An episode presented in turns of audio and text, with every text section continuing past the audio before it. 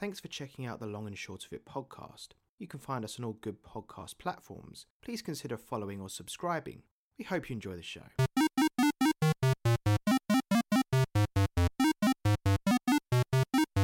Hello and welcome to the long and short of it, the podcast where we discuss each of the games in the Metacritic Top 100 list. My name's Lawrence and I'm joined by. This is Dan. Welcome to the podcast. Welcome back after a little short hiatus due to planned holiday absences. How are you today? I'm okay. How are you? Yes, I'm quite well. I've had uh, we've both had a little break, haven't we?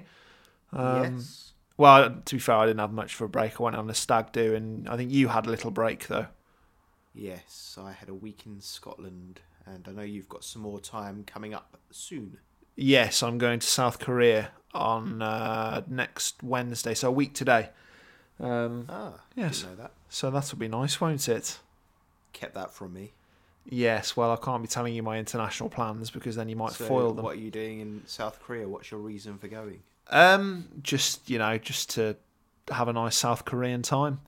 Um, I'm going over for one of my old housemates' weddings. Uh, someone that I lived with when I was at drama oh, school. yes, you did tell me this, didn't you? Yes. Um, so, yeah, going over there for just under a week, I think.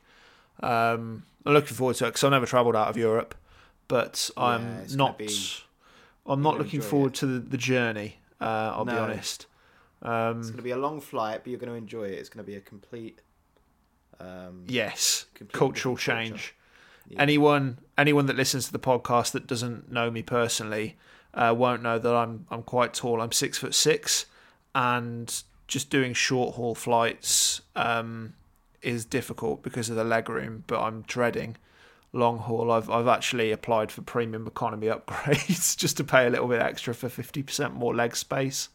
But Yeah, that'll help. Yeah, I'm, I'm just going to dress up smart on the day and just see if I can schmooze my way into getting a free business class seat, but we'll see.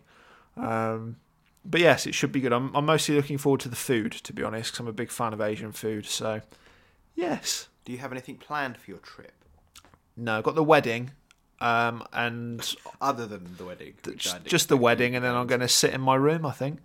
Um, no, because I'm going on my own, I'm just kind of going to play it by ear. I think a, a couple of the days, the wedding party are going to, like, you know, do touristy things, which I'll tag along to, because I think that's probably the best way for me to to see things with people that already know it. But I think a lot of it, I'm just going to play it by ear and just, you know, I might wake up one day and say I'm going to go over here today or, or do this or do that. But I want to go and do see you it.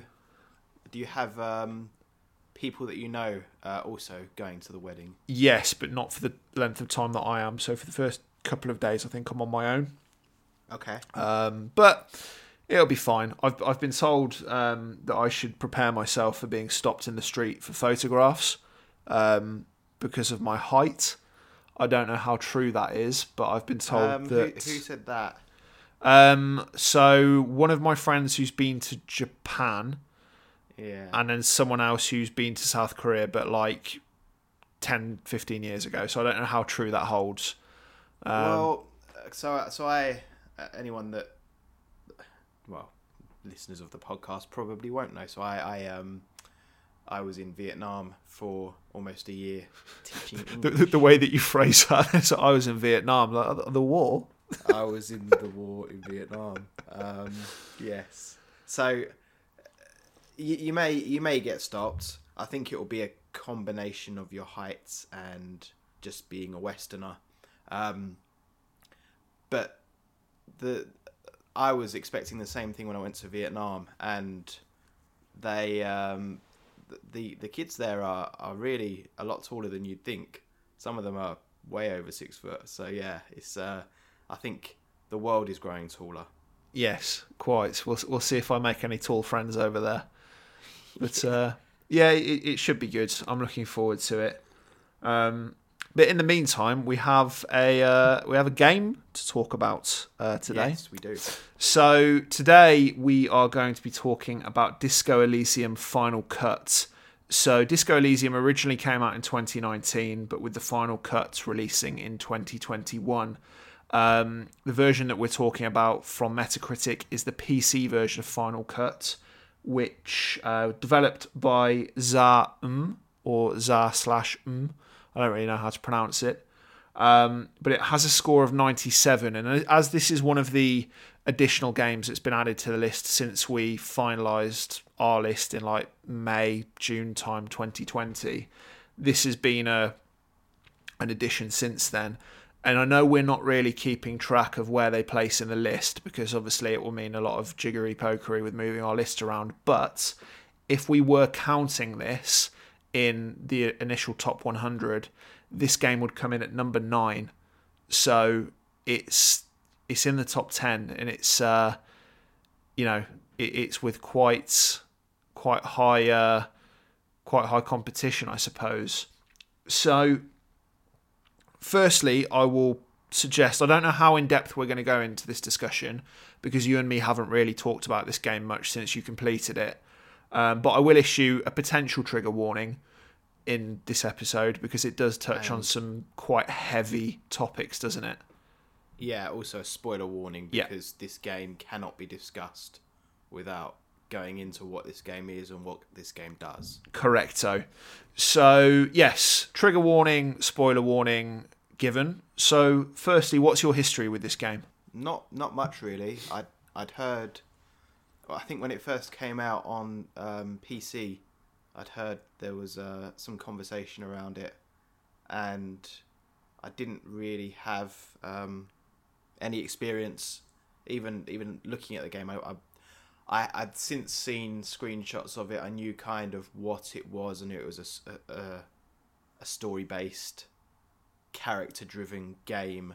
Um, I didn't really know what the themes were going to be. Um, I knew of it from you because I knew that you'd enjoyed it a few times. But I bought it at Christmas, um, bought a physical copy of it ready for the podcast. And yeah, it was quite a new experience for me. So, for me, this game came onto my radar probably in 2019 or maybe early 2020, not long after it released, um, because quite a lot of streamers, YouTubers, game reviewers were, were, were raving about it. And I know in particular Jim Sterling was um, one of the people that was, you know, quite heavily praising it. So I played this for the first time in March 2021 um, when I played it on my Switch when I went to Scotland for my mum's birthday. Um, and I'd, I think I'd started it, as is the case with all of the games that I play. I'd started it, but maybe fell off. But then I thought, all right, I'm going to take my Switch with me, and long car journey, I'll, I'll play it in the car. And uh, I played it a bit while I was in Edinburgh, and I, I finally completed it on the on the way back in the back of the car. Um, and since then, I've played it again about three months ago, uh, but I got a copy on the PS5, so I played that, and then I played it again for this podcast, where again I played it on the PS5. Uh, where, where did you play it for this? I played run? it on the Switch. Yeah, I thought you would. And did you did you run into any of the issues that I mentioned? Because there were there were a few bugs when I played it in 2021 with the um I think um, a lot crashes. of it's been ironed out. I had a single crash during my whole playthrough, um, and that was it. The- Some Okay. of the load times are a touch long, but yes, it really functions fairly well now on the Switch. it's a good little Switch game as well, isn't it? It's one of those games that you think is Um, made for the Switch, really. Yeah, th- this is a game that I really wanted to play on the Switch. I, Switch, I did. I, I, I know you you could probably play this on the big screen, no problems. But Yeah. this to me is a game that uh, I, I was because I was away, so I'd just sit there. Oh well, I'd wake up in the morning. I'd play about an hour before we went out. Then I'd um, get back in the evening and I'd play a couple of hours, and, and that's how I uh, got through this game. And it was perfect for that vacation period. Yeah, Um, was I- ideal. I, I, I see it as one of those games. The way I see this game is it's quite a cozy game. Um, it, it's one that I, I think you can kind of sit down and really, you know, lose yourself in. I think. It's Um, easy to play because there's no um, combat. No, So- not really. The and, and that brings us quite um quite well onto the next section. Usually we say what's the story of this game, but firstly I want you to to explain what this game is. What kind of game would you describe Disco Elysium as? So this is we've played a few um, CRPGs, which Yep. was a, a, a term that I'd never heard of before we played Baldur's Gate 2, and I kind of discovered it was a thing. Um, these weren't really my kind of games, and, and I think you were the same. Yeah. And this is a CRPG like Baldur's Gate 2, but without the combat. And because they've removed the combat, they've focused very heavily on the plot, on the characters, on the themes, on being a detective and the decisions that you can make and the branching trees that that can take you down. Um, that's essentially what this game is. It's a a branching path, uh, story driven, dialogue heavy CRPG. I'd say. Yes, it's um, it's definitely in the RPG category, and a lot of the choices and decisions that you make in this game are based off dice rolls, um, and the dice rolls will be not entirely affected, but depending what points you put into what skills and what thoughts will mostly uh, result in what dice rolls that you get for certain choices. And you get a couple of different kinds of choices in this game. You get choices that you can make that you can go back to, and then you can get one off choices that you can only ever try once. Um, but this is, to some extent, it feels like a bit of a point and click adventure, although you do have full control over I the would agree with characters. Um, so what's what's the story? You mentioned earlier that um, it's like a detective uh, story. So what's the what what's the story of this game for anyone that doesn't I will, know? I will briefly, because I'm sure we'll talk about some of the themes and characters in Yeah. a bit more detail anyway. So I'll briefly go over the story. So the story is you are in um, a fictional city called Revachol. Um, you are part of the Raccoon City Police Department. I think you're getting mixed up with uh, you've been playing a bit too much Resident Evil 4 I remake, have haven't actually. you? I've just finished that as well. Um, yeah, you're part of the RCM, the Revachol Citizens Militia. Yes, I think so. um, and you have been tasked with solving a murder. So uh, you arrive, you are uh, you you wake up, you have obviously had either a rough or a, a, a very good night, um, partying, drinking on your own, and you have lost your memory, and you're there to solve this murder, and you you meet your partner, uh, Kim Kitsuragi, and you see the body out in the the yard behind the the whirling rags, which is um, sort of a hotel, Cafe hotel, isn't it? Yeah, and and this body's outside out, out the back, uh, hanging from a tree, and you're It's been there for three days at the start of the game. Yeah. So your task or not task is to try and uncover what's going on uh, with this body, what who who's killed this person, and you'll you'll quickly come to realize that Revachol is kind of this melting pot of people, ideas, ideals, and you've got a a harbour union that's fighting against basically the government, and really you can turn the tide in what happens in Revachol.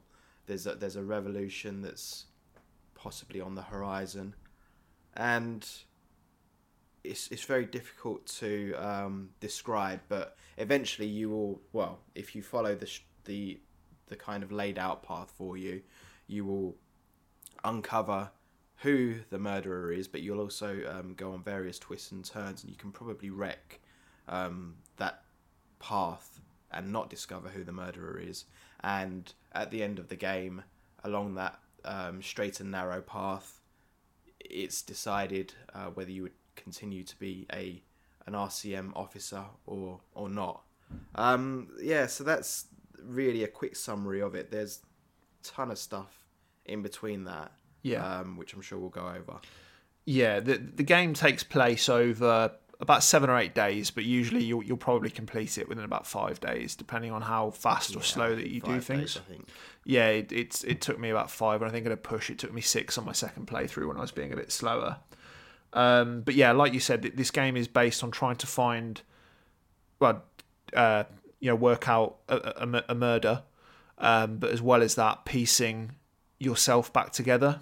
Um, you mentioned at the start that you're you're joined by um, a lieutenant who is there to to be your your partner, um, Kim, and he he's um, he's designated to you because uh, the, the player character, the protagonist, has been in um, in Martinez, which is the area in Revachol where the murder's taken place, for a good few days, and he's gone AWOL. Um, and Kim's sent there to kind of check in to see what the hell's going on, and finds uh, that the player in a horrendous state. Like you said, he's lost his memory.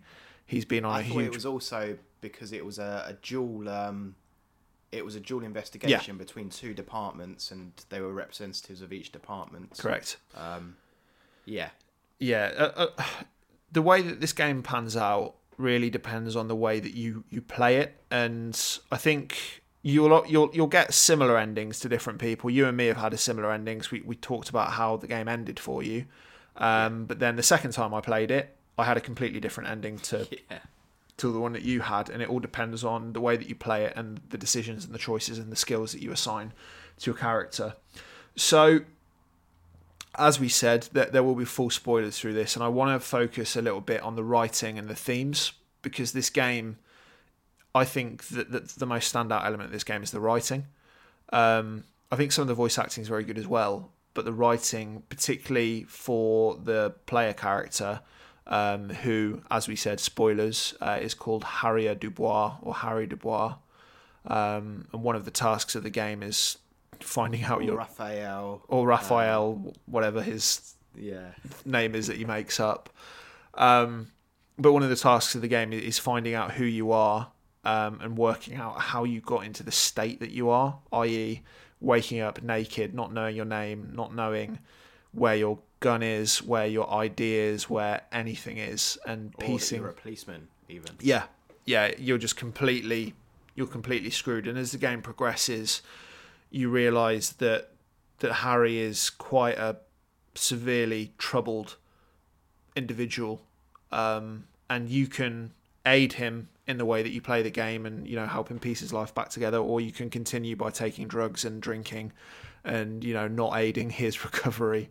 Um, but yeah, in terms of the writing, what what are you, what were your main thoughts with the writing of this game? Because there are so many different elements to take into consideration. You know, you've got the different elements of Harry himself. So you've got the choices that you make and the the the, the the conversations that you choose to have, but as well as that, you've got different elements to his psyche, i.e., um, the ancient reptilian brain that lives in his head that is basically telling him to just give up and go back into nothingness. You have his limbic system all fighting with each other to, you know, choose and try and, I don't know, like make you play a certain way. You know, what what are your thoughts on the writing of the, of the characters and particularly for Harry? Well, first of all, I wanted to say that I haven't entirely made my mind up about this game, so No. discussing the game today, I think, is going to help me to really um, come to terms with how I feel about this game because it, it's not a game that you finish and you wrap up and it's done. It Um, needs a few playthroughs, I think. and it's a it's a game that you, you go away and you think about, and because it's um, quite complex, it's there's there's a lot of depth here. So in terms of the writing, um, it's quite different from a lot of games, and one of the ways that I would describe it is it it's almost like a play, and Yeah. you could see this dialogue on a page in play form. I could see that very easily in my head, and we we did. Um, I know it was your favorite. Um, you loved it. In your face theatre. Oh, absolutely And- great. Uh, and it reminds me, we, we actually, I, I really enjoyed some of the in your face theatre stuff that we did uh, at university. And it reminds me of some of those plays, some of the writing. It's very sharp, it's Yeah. very dark, it's biting. It's not always beautiful and poetic, but it is sometimes. Yeah, Um, there are moments, there are there are flashes of that. Um, so yeah, it is well written and well translated because this game, I believe, is from uh, Slovenia. I think they're Estonian. Oh, Estonia. That's it. That's it. Yeah. So it, it's been translated along the line, so it's a it's a good translation, and it's difficult to to pin down exactly a good way to describe the writing for Yeah. me. yeah, it's it's very it's very varied because it has to be in terms of the, the kind of players that you're you, you're going to find. Like we I mentioned earlier, this game has a skill based system, but it also has a thought based system. And basically, as you go through the world, you will have conversations with people that might spark a thought in your head. And at that point, you have the choice to follow that thought through and make it become part of your personality, or you can totally ignore it. And we'll we'll come on to the characters a bit more later. But a, a good um, example of you know a character giving you a, a point to think on, and then you choosing whether or not you want to do that is a character called Measurehead. Um, a Measurehead is kind of the muscle for the Union, and he is the one stopping um, a lot of the workers returning to work. He's in the way, and he won't let people through. Um, and he is in your way to get through to speak to uh, the union leader Evrart Claire. And you can choose the easy way with Measurehead to get past him if you want, but you really give up a piece of yourself to do so, and you, you'll change Kim Kitsuragi's perception of you if you do, because Measurehead's a uh, he's a racist, and you have the choice if you want to go along with what Measurehead says, and you know come up with nationalist views in your own head to a get past Measurehead and be able to move on with the story faster, but in doing so you're kind of giving up a little bit of yourself, or B you, you can just choose to play the game that way and, and Harry will be a racist if you want. And there are four kind of political thoughts that you can pick up through the game and they'll start to really sink in and seed in, I think, on the third or fourth day. Um, and this links in with the writing because there's so much that had to be put into it, which is why I find the language and the, the writing and the different things that you can just miss in this game so impressive because they've written a storyline for if Harry wants to become a racist, if he wants to just become a moralist and, and you know stand stand on the fence, uh, he can become I think it's a capitalist, and as well as that, you can become a communist and have communist um, thoughts and ideologies. And each branch of that, which you can choose or not choose to follow through, will completely change your perception, give you different um, speech choices and you know story choices that you can make, and will each give you not a different ending to the game, but will each lead to a different ending to that path. Um, and you know some of the, the writing that links in with the the area design and the lore of this world. There's so much to Revachol that is just there for you to find out. And I've played this game now three times, and there's still stuff that I've not discovered. Um, you know, like Yeah, it definitely feels like a world. yeah, hundred percent. You know, the, the stuff that I've not really looked in on much in the past is um, following through the the church side quest with the rave and how Yeah. how that's linked with effectively like the end of the world and like a like a Weird. Uh, yeah, it's like a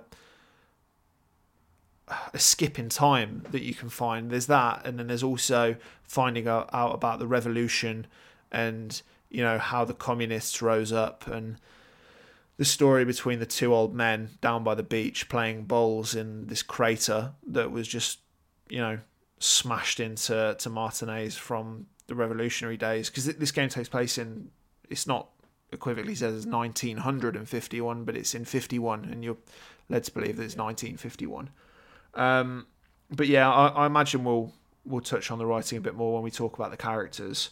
Um, but moving to gameplay as king do you think that this game is fun in the way that it can be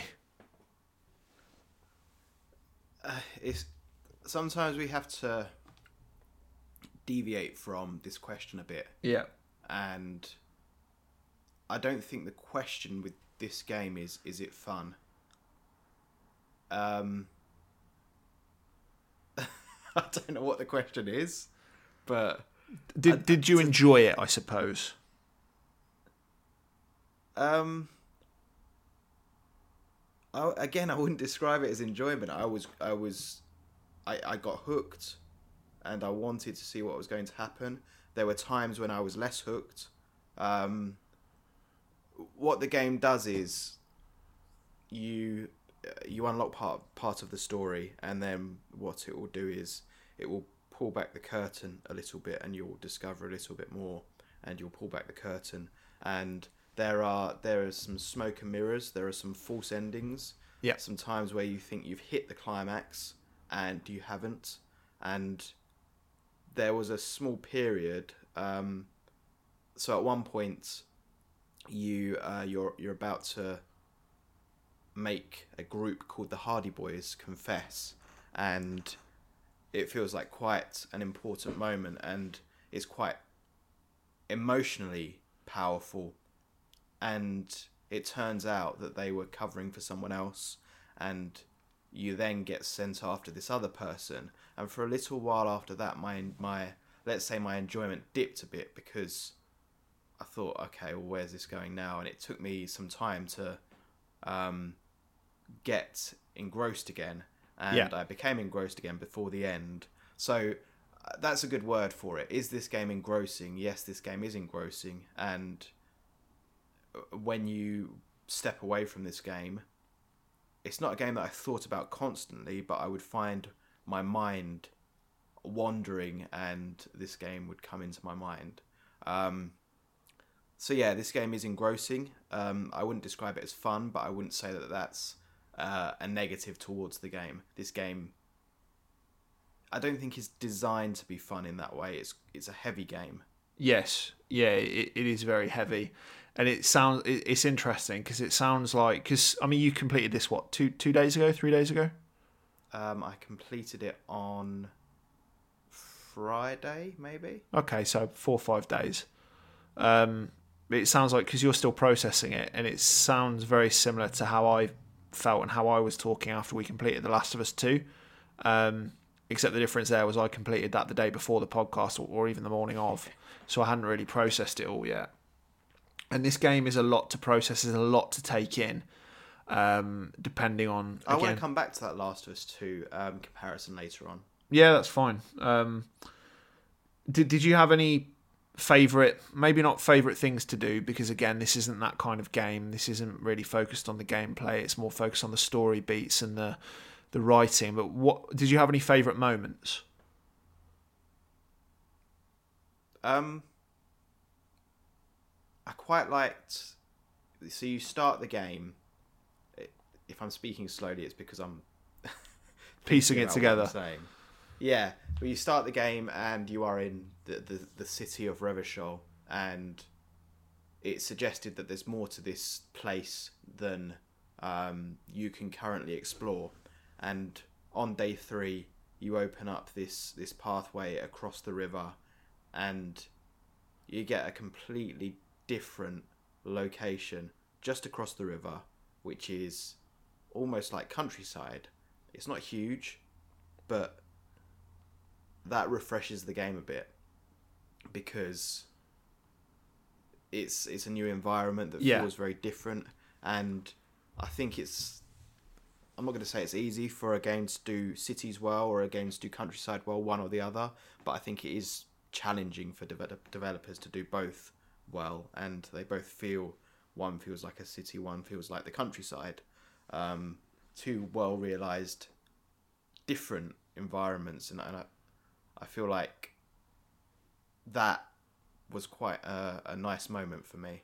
And if if we say there are two main stories in this game, there's the story of working out who committed the murder, and there's the story of Harry working out who he is and what kind of person that, that he has been or is up to that point. Were there any side quests that really stood out to you that you, you quite enjoyed? Um, I, I, I can tell you about mine while you think about it if you want. yeah, you tell me about yours. I've come back. So, um, I think it's on day two. Uh, day two or day three where you, you can first pick this up. But there's a woman that stood outside a um, a bookstore um, near Oh yeah. Whirling Rags, and you can approach her and have a conversation and basically talk yourself up as a superstar detective. Again, depending on what your personality is, because you can be a sorry cop, you can be a superstar cop, uh, you could be a doomsday cop, and all different kinds. But you can talk yourself up and basically ask her if she needs anything solving, and she's like, "No, not really. Everything's fine." Until you push her to a point where she's like, "Well, my husband's been away for like a day. Like, if you're bored, you can go and find him if you want." And you don't really think much of it and then as you explore further, um, when the the second part of the map becomes open to you on the, on the third day, um, if you look around enough, you'll go to the end of a boardwalk and you'll find a dead body. Um, and it, it's not a body that you're there to find; it's just someone that you happen across, and it's um, it's a guy that has been you know he's been out, he's got really drunk, he's knocked himself unconscious on the boardwalk and he's frozen to death um, or, or he's given himself alcohol poisoning. Um, and you, you work out later whilst you know going through the, the the functions of the game and investigating it a bit more that it's it's this woman's husband. And you know you, you go you go to her apartment to, to tell her that her husband's dead after this whole you know really weird thing at the start where you're just like oh I want to do a, a you know a little bit of detecting for you and you, you find out that there was something going on and her husband's died. And you, you go in and you tell her and again depending on the, the different points you've put into the different skills um, will depend on how you inform her. Um, but some of the writing around that section when when Harry says you know your, your husband's dead and there's a big point on saying you know the word dead not beating around it and you know trying to say spare her feelings and give her hope. I really liked that. Um, and i think a lot of my favorite moments in this game with that side quest being one of them comes from the writing. Um, and another one that comes up is when you're you're searching for your gun which is part of the main quest really. Um, but you you go to the the pawn shop and find out that Harry sold his gun on the night that he was um, on a massive drinking binge um, because he wanted to get rid of his gun and sell it because he he thought he was going to shoot himself um, if he kept it. And there are moments like that in this game that really make you pause. I think, and it isn't often that we find those moments in the games that we've played on this list that I really appreciate and really like. Um, but yeah, that that was my favourite side quest, and a little addition about something else I quite liked. But um, yes, what about you? Um, so there's there's something about the body, the hanged body, Yeah, that is not immediately obvious unless you do, I think, what is a legendary roll Yeah. uh, at the crime scene, and you can discover it, and you have a decision to make. You can either cart the body off to downtown, wherever the the body is stored, or you can hang on to it for a little while, and you need to find a fridge. But in the meantime, while you're looking for the fridge, the body is decaying in the backyard, open to the elements, open to the annoying ratty kids throwing stones at it. Scouse And- Scouse Cuno. Yes, correct. Uh, and your your task is to find a fridge. You're given um, some leads. The first lead is the uh, the owner of the Whirling Rags to see if you can use his f- freezer. He doesn't like that. He won't let you use it. You can go to the, the shop that's nearby, and uh, that that freezer is too small. Um, you can try to appease your best friend Cuno, um, and I I got so far down that route, and yeah, just didn't work anymore. And I was the the body was hanging around there. This was probably, um, this may have been day two. Yeah. Beginning of day two, I was looking for this free this freezer, and I was thinking, where on earth is this freezer? And it was bo- bothering me. And then I thought, okay, I'm just gonna do some other stuff. So I went and did started the uh, the doomed commercial Yeah. uh, district thing, to the side of the bookshop. which is a quest where a lady who owns the bookshop that you mentioned earlier, yeah. she thinks that the bookshop is haunted, um, and that there's something going on, and and there it turns out there may be a possibility that it is haunted, because there are several failed businesses there, um, but on the top floor of that building was uh, you, you see the remnants of all these old businesses, and one of the businesses that was there was an old um, ice pop or ice cream um, Parlor or Business. something. Yeah.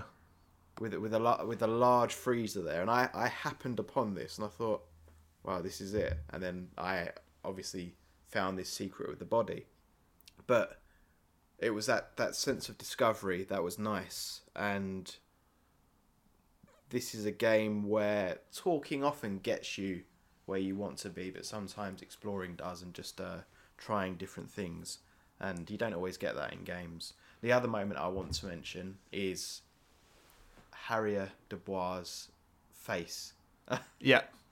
Um, so very early on in the game, Harry goes to look in the mirror, and he has this disgusting grin, this smirk on his face. Only if you And- choose to look in the mirror as well, though. Um, Oh, really? yeah. So you know at the bottom of the screen where you can see uh, like it blurred forever? yeah. So if you don't ever look in that mirror, you actually never find out what his face looks like, and it's just this blurry, ghostly thing, Yeah. which I think is quite a nice touch. Yeah, so you, you, you go to the mirror, you have a look, and you see this smirk, and you're trying to wipe this smirk off your face, but your skills at that point are probably not going to be high enough to be able to do that. So, um, from the videos that I watched about this game, which I watched a few, a lot of people seem to have maintained the smirk to the very end. But one of the things that I did on day three, or maybe no, it would have been after the um, the militia thing Yeah, the with attack. the shootout. Yeah. Yeah, so it was back at Harry's um, apartment, and I went in there and I had skills high enough to clear this smirk from my face, and I got rid of the smirk. I then had a a shave at Yeah. the new because you can unlock um, other hideouts for your character where you can rest, Yeah. and I shaved Harry's face. Got rid of his mutton And- chops. Yeah, and he just looked. Although he looked, one of the things that they do really nicely is they describe his face and they describe his bloated nose and the fact that he looks like a corpse Yeah. um, of a drowned person, which he, he does a bit, and he still does look like that. But the smirk is gone. All of the cartoonishness, the the, the clownesque uh, thing that he has when he's got the smirk and he's got the mutton chops is gone, and he looks like a person. Um, and I thought that was quite a nice moment. Yeah, they they make a lot of um. They, they talk about the look on his face a lot, don't they? About how it's a very pained expression. Um, I, Yeah. I, I've I've never done the the skill check to, to wipe the smoke from his face, so I don't know what it looks like. Um, but they they, they very serious. yeah, and they say that it's um, it's the look that he took on following a famous disco person's Yeah. suicide who who hung himself, and he's never been able to wipe that pained expression off his face or something like that.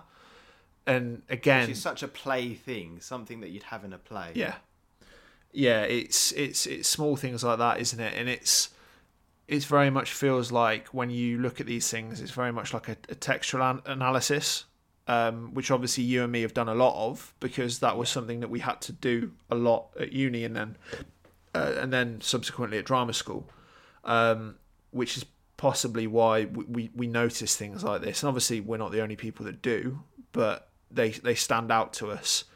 Um, these beats, I suppose.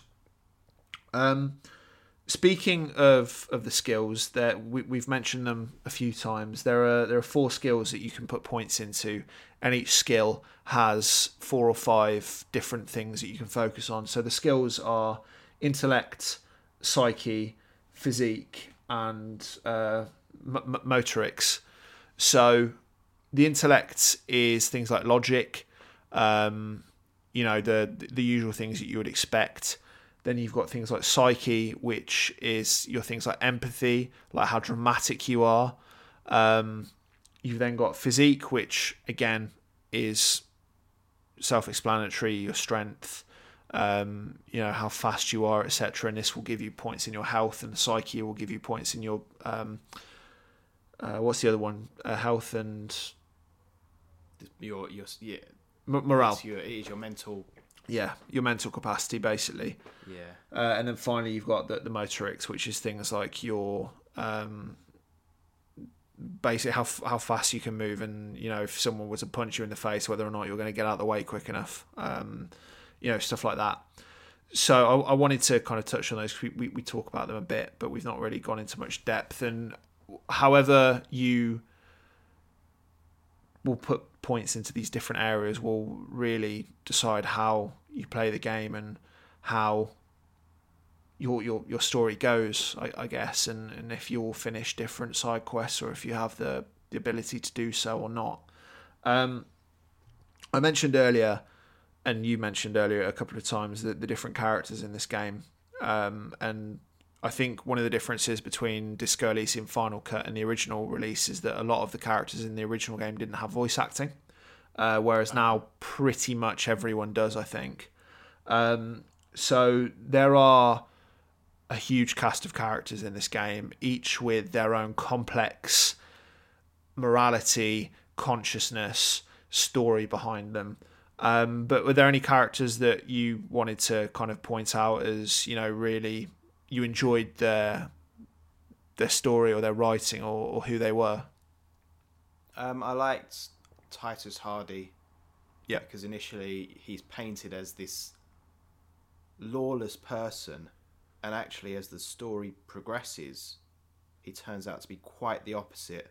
And it's arguable that um, he's more of a policeman than you. And he says there's a line. Um, He's the right leader of the, uh, the the union workers. for anyone that hasn't played it. And there's a line right after you um, you uncover that his group was not, in fact, behind the murder of this hanged man.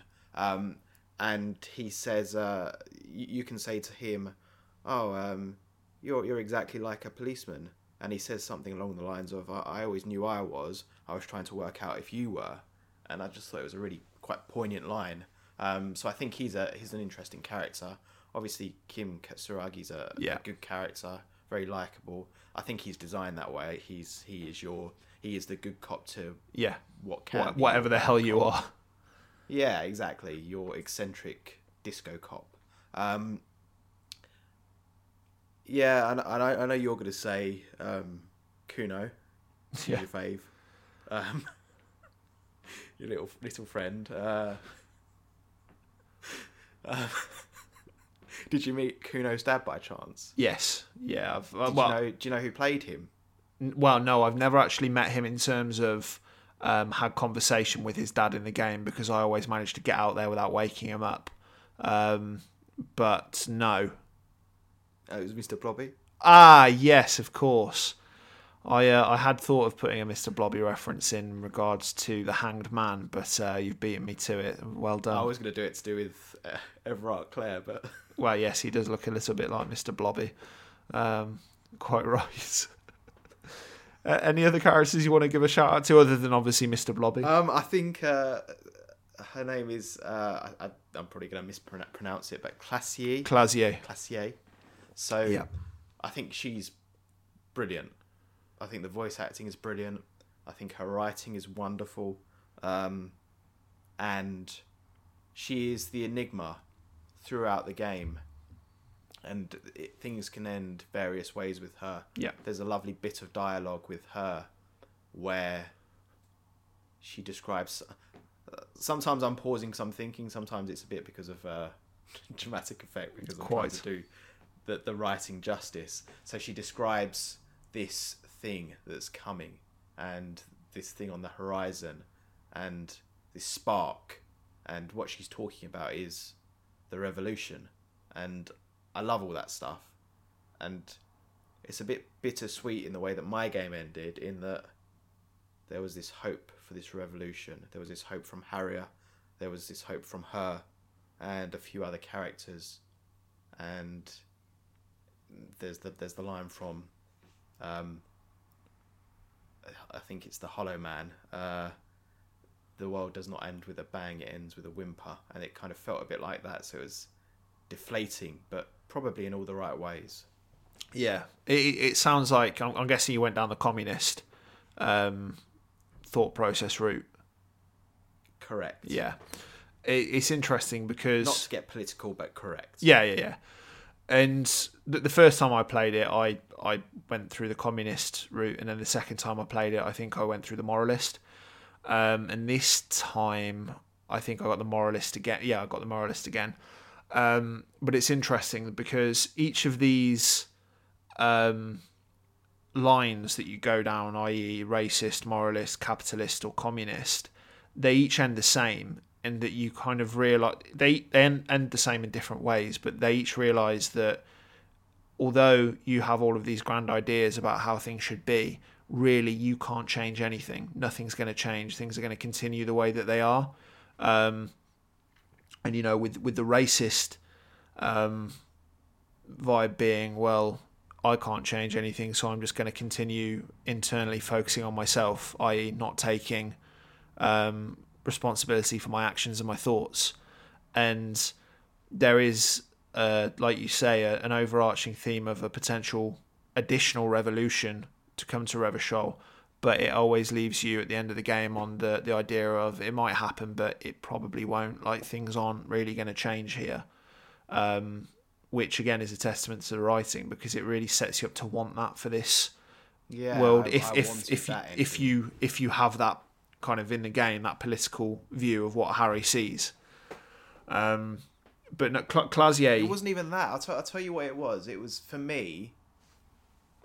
I think it's um, wanting something to happen, and it's not that you wanted the tribunal to happen where there's a gunfight in the streets. Yeah.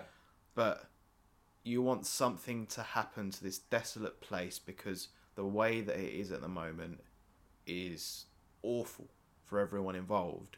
So you want something to happen. And the game frames it as a revolution, but it's just the idea that something is happening. And I love the idea that this thing is going to happen without people's involvement. It's like um, an earthquake or it's there are tremors at first, and then there's this earthquake, mm. and it's going to happen that way. It's going to be natural, and it's going to be um, organic.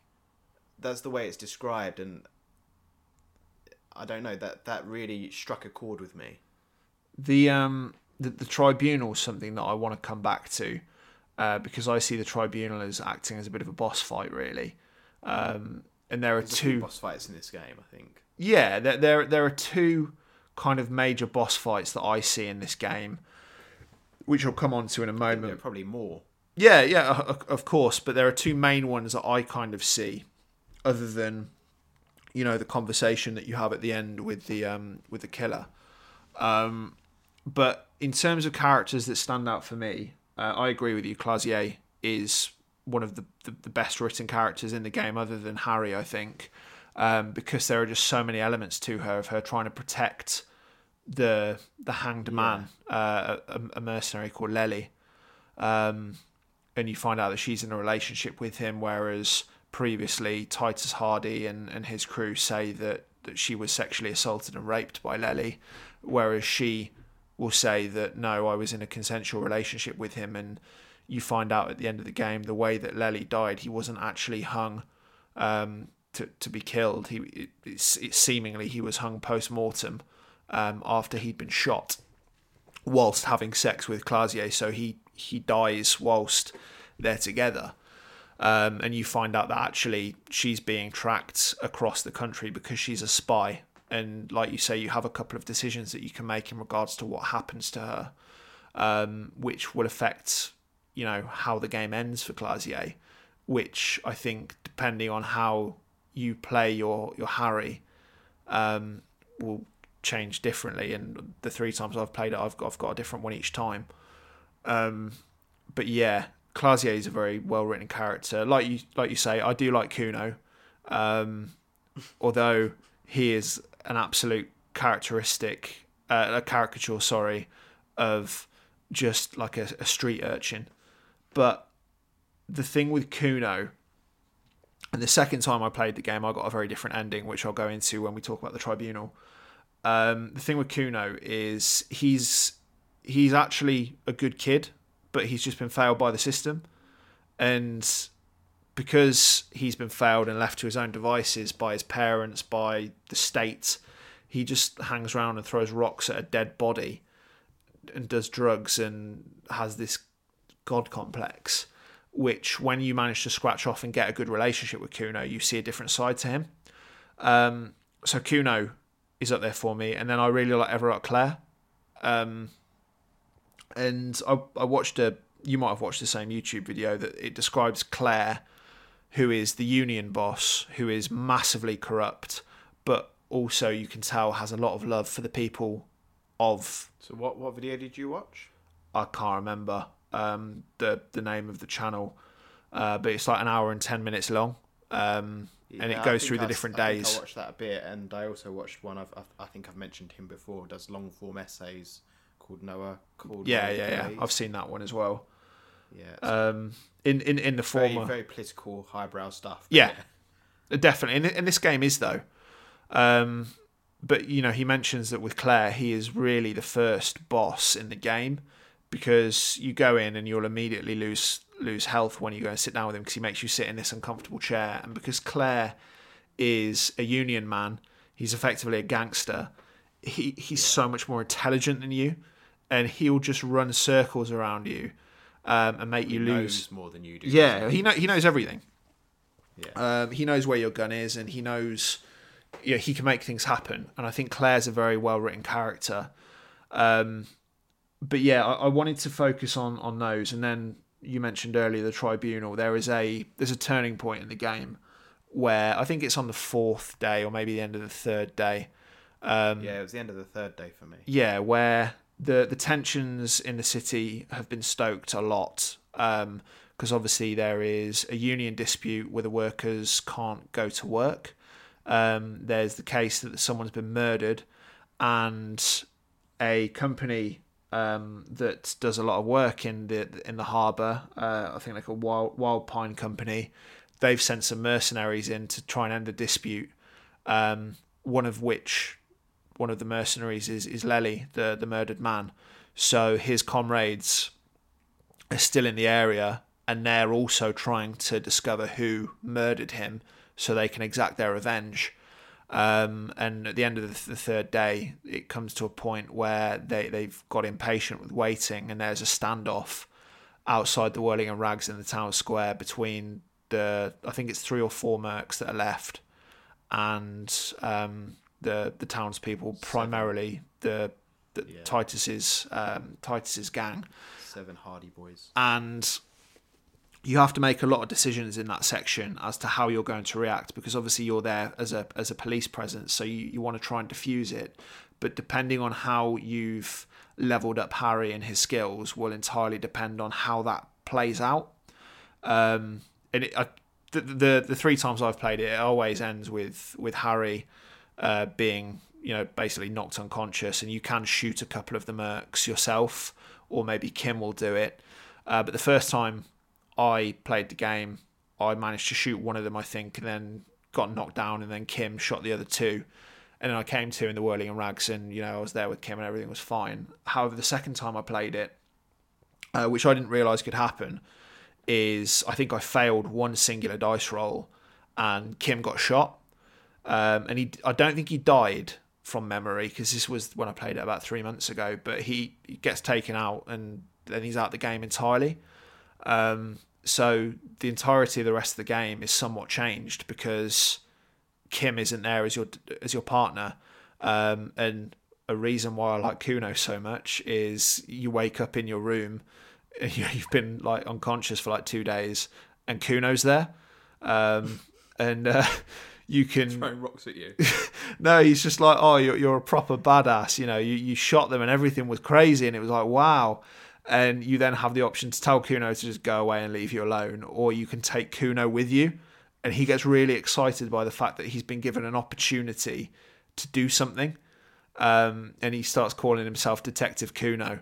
Um, and uh, he, he's the one that travels with you at the end of the game to the island and helps you interrogate the um, the, the, the, the veteran on uh, that that- that- that's you know the person that, that committed the murder. Uh, and it's funny because at the end of the game, you come back over to the to the island and you know, you, you get debriefed by your, your bosses from the precinct, and Cuno's there, and he's just trying to back you up, and he's just like this annoying kid that no one's taking seriously, but you can take him with you um, to, to be put into like this youth program to become a detective. Um, it's it's a very strange ending to the game, particularly after I played it kind of like the I'm guessing the canonical way the first time, but I like that that's there, and I didn't know it was there, you know. Yeah. Um, but yeah, there, there, there's there's a lot of elements to this game and a lot of different, like you say, branching paths that it's unlikely. I, I didn't think that you and me would ever have the same experience with this game, and there's probably some things that you managed to follow through that I didn't, maybe. Um, but if we talk about the question of the week, um, I had to think about this one a bit because yeah, it's not easy. No. And the question I've come up with is as thus. So, can you think of any other games that are similar to this in terms of the story, in terms of the different themes and branching paths that are within it? And as well as that, if you can think of others or you can't think of others, why do you think it's this one that's been so highly praised? Because, like we said, this, if if you're going off the list as it is now, this is number nine in the top 100 games of all time. That's big for a game like this because it's so different. So, why why do you? Firstly, can you think of any other games like this? And secondly, why do you think this one? Why do you think this one stands out and is special? I think this game, when you're playing it, can remind you of a lot of other games. Um, Baldur's Gate being an obvious one. Yeah. As you say, sometimes it feels like um, the old adventure games that you used to play because you're running around and you're the, the old point and click adventures. Sometimes, I mean, sometimes I'd get flashes of um, Grim Fandango playing. This Yeah, hundred percent. and there are those parallels to be drawn. There's a single game that this game very heavily reminded me of, and there's a there's a single reason why I don't think that game is represented on the list. So the game that it reminds me of, and it, it, it may be a game that I put on my um, 15 games, is a game called Kentucky Route Zero Right. and that game was episodic. So, from my understanding, it released in these episodes, but there were years between the episodes coming out, and then they finally released the full game. Um, and I think due to its fragmented, very very fragmented release, um, it, it it's not that it was poorly received, but the freshness of, of those episodes was kind of lost because I think it started nine years before it was finished, something like that. And that game is about America and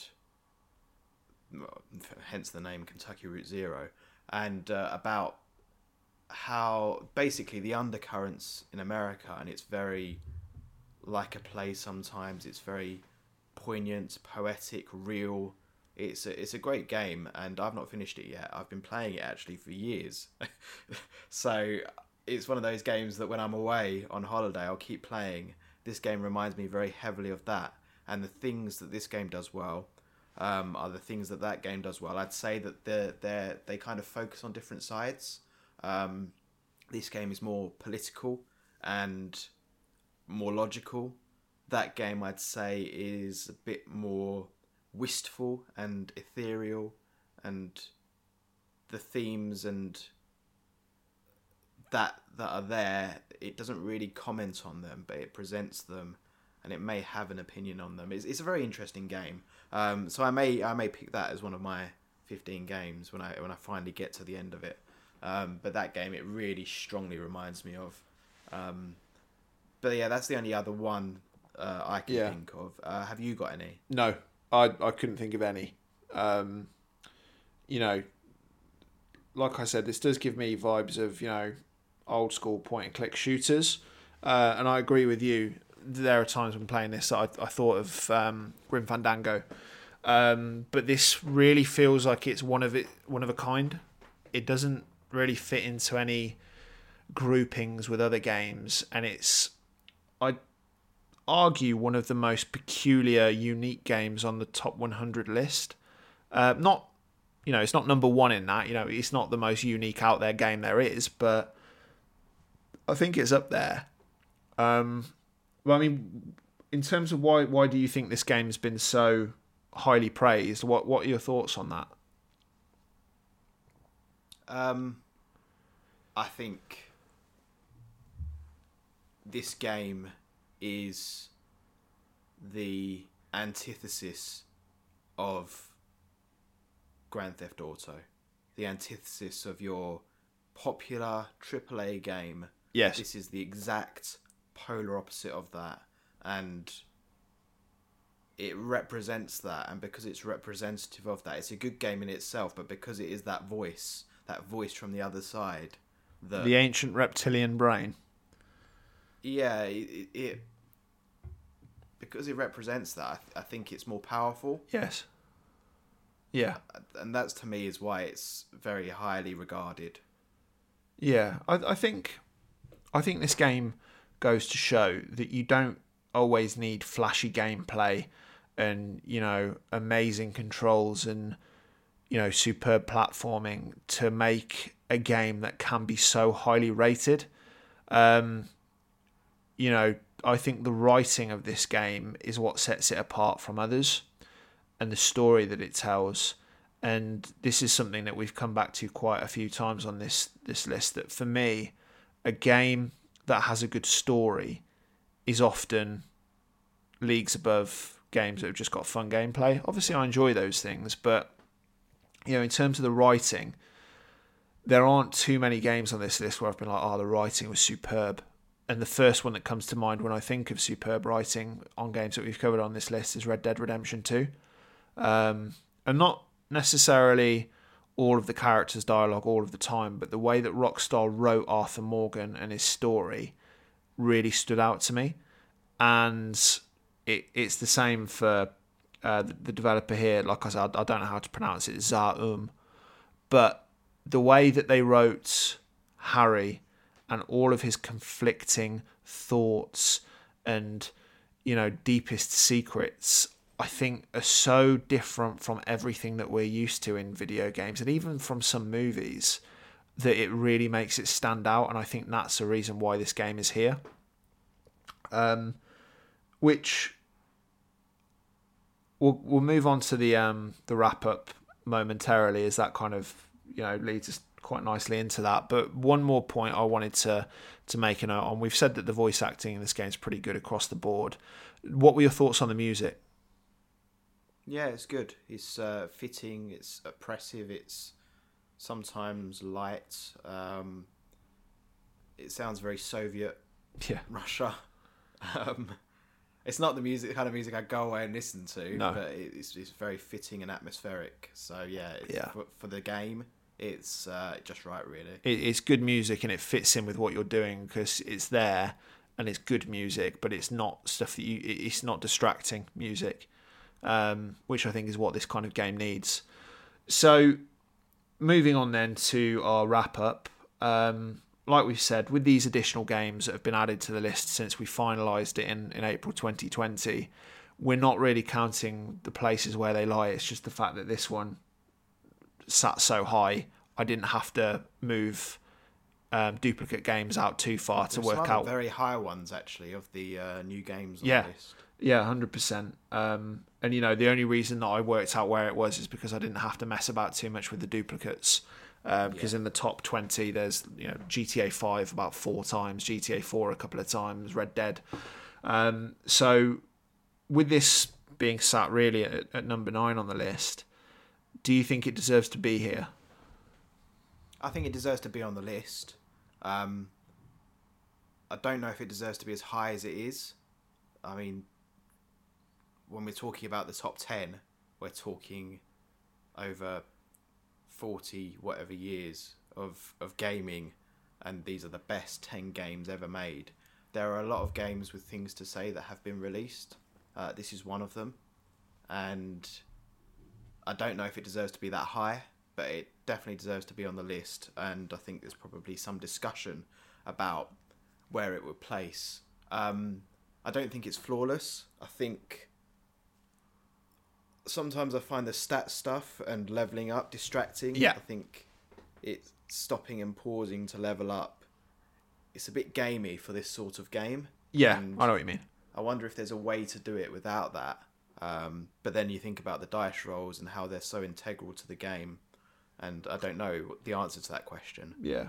I also think the game. I don't find the ending that I got wholly satisfying. Um, not not just because of the revolution thing, even the murder of this person is someone that you never met before. It's just some guy on an island. Um, so if you're looking for a who done it where you're guessing all the way, this is not. you won't that. get it. No. Yeah, you won't get it Unless and- you listen to this podcast first.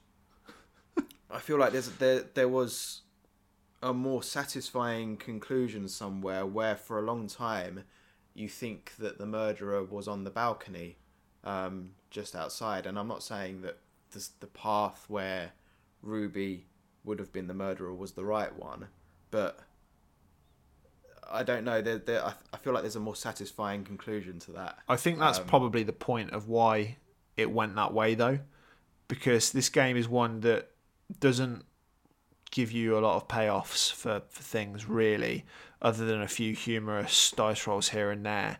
This is the kind of game that I I think wants to subvert your expectations, and you know, f- I'd agree with that, but I, I, feel like the false um, the false finishes where it's dropping someone in front Yeah. of you suggest that it's a bit more dramatic than it lets on with its. Oh, yeah, uh, definitely.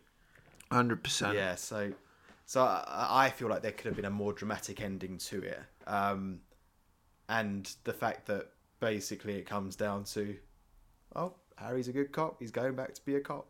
Um, yeah, it, it, it's it, I don't know. It just doesn't. I think when you when you, it's a grand story about all sorts of topics.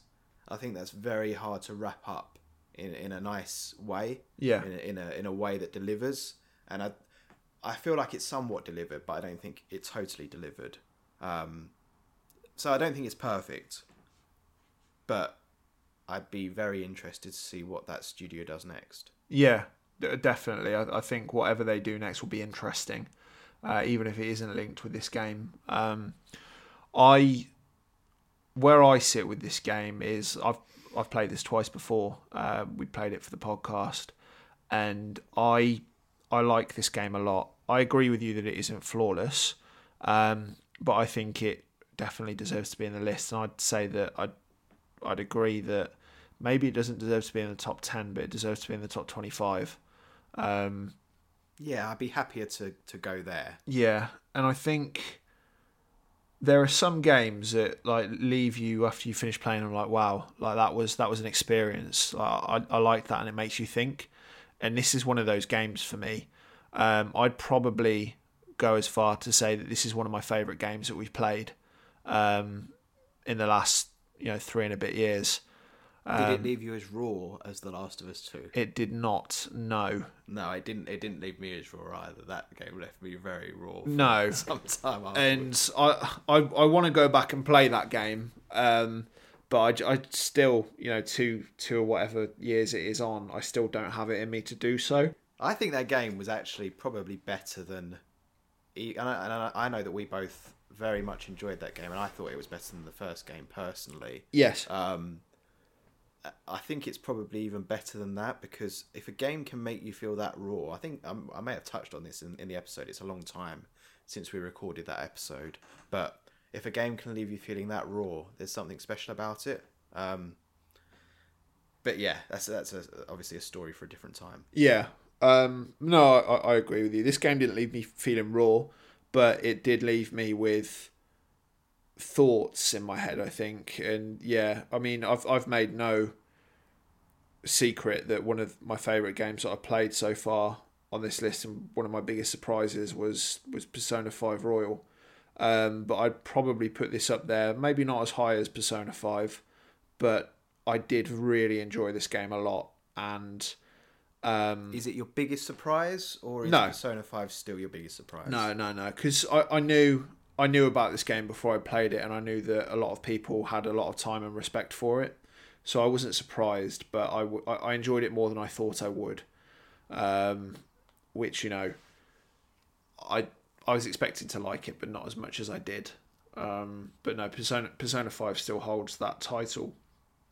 But yeah, um, to anyone that hasn't played it, that hasn't been put off by the amount of spoilers that we've gone over, probably should have said at the start if you want to play this game, go and play it and then listen to us. Um, but it's a game worth playing and it's a game worth experiencing because you're probably not going to have the same experience that me or you have had. Um, No, not quite. And yeah, I, I think it's worth your time, and I think it's it's worth a look, especially if you can get it on Just, offer. just bear in mind that there's a lot of dialogue. It's very Yes. dialogue heavy, and some of it is very heavy dialogue. Um, yeah, So bear that in mind. If that's what you're looking for, um, I think you'll find it really satisfying. hundred percent, If you're not into that, then maybe not. quite. So I, I don't really know what our movements are going to be for the next few weeks because obviously I'm I'm going away next week, um, and I come back the following Tuesday. I could probably fit in a small game if there is a small game for us to play between now and next Tuesday. We can do Tetris because we did plan. I mean, we didn't even say that we deviated from our plan, did we? No, we just did something different. It's because it's get, get this listener to play Tetris Effect. Tetris came out in like 1988 or something. They want thirty pounds for me to play Tetris. I think it's 35. Unbelievable. I'm, I'm going away. I can't afford thirty-five pounds on Tetris. Unbelievable. Uh, absolutely outrageous. Alexei Pajitnov needs to have a day off and cheapen his game a bit. I reckon. See if Outrageous. it's on sale anywhere now, but that, I think I think that might be an option. All right. Well, we'll have a look, um, and we'll see what is possible before uh, next week. Um, We'll get back to you, listener. yes. Um, Watch this space. so hopefully there will be an episode next week, um, or something that we can put out that's nice and quick.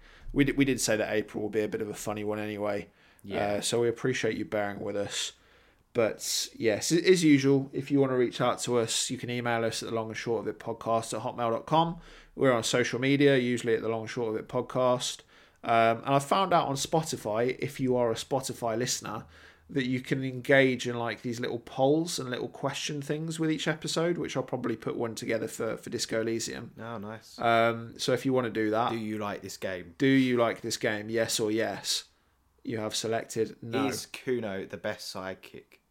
That's right. You, you, Should Mr. Blobby have made a special appearance? do you know what I just thought of then? It's a really obscure reference that I don't know if you'll get, let alone the listener. Do you remember? You used to watch The Simpsons, didn't you? yeah. You remember the episode with um, Bonesaw or whatever it was, that game that Yeah, Bart yeah. steals, and instead for Christmas he gets Lee Carvalho's putting challenge. Yeah. And there's a bit at the end. It's like, um, ball is in parking lot. Do you want to play again? You have selected no, and I I don't know why. I just thought of yes or no. Do you like Disco Elysium? You have selected no. ball is in. That should be the way you phrase it. That's right. Ball is in parking lot. Would you like to try again? You have selected power Your drive. winner. But alas, before we go down any rabbit holes of nostalgic 90s Simpsons episodes, uh, that is all from me today. Is there anything else from you? No, that's it from me. Very good. You have selected no. We will see you soon, I think, uh, for our next episode. And in the meantime, take care. Cheerio. See you on the next one.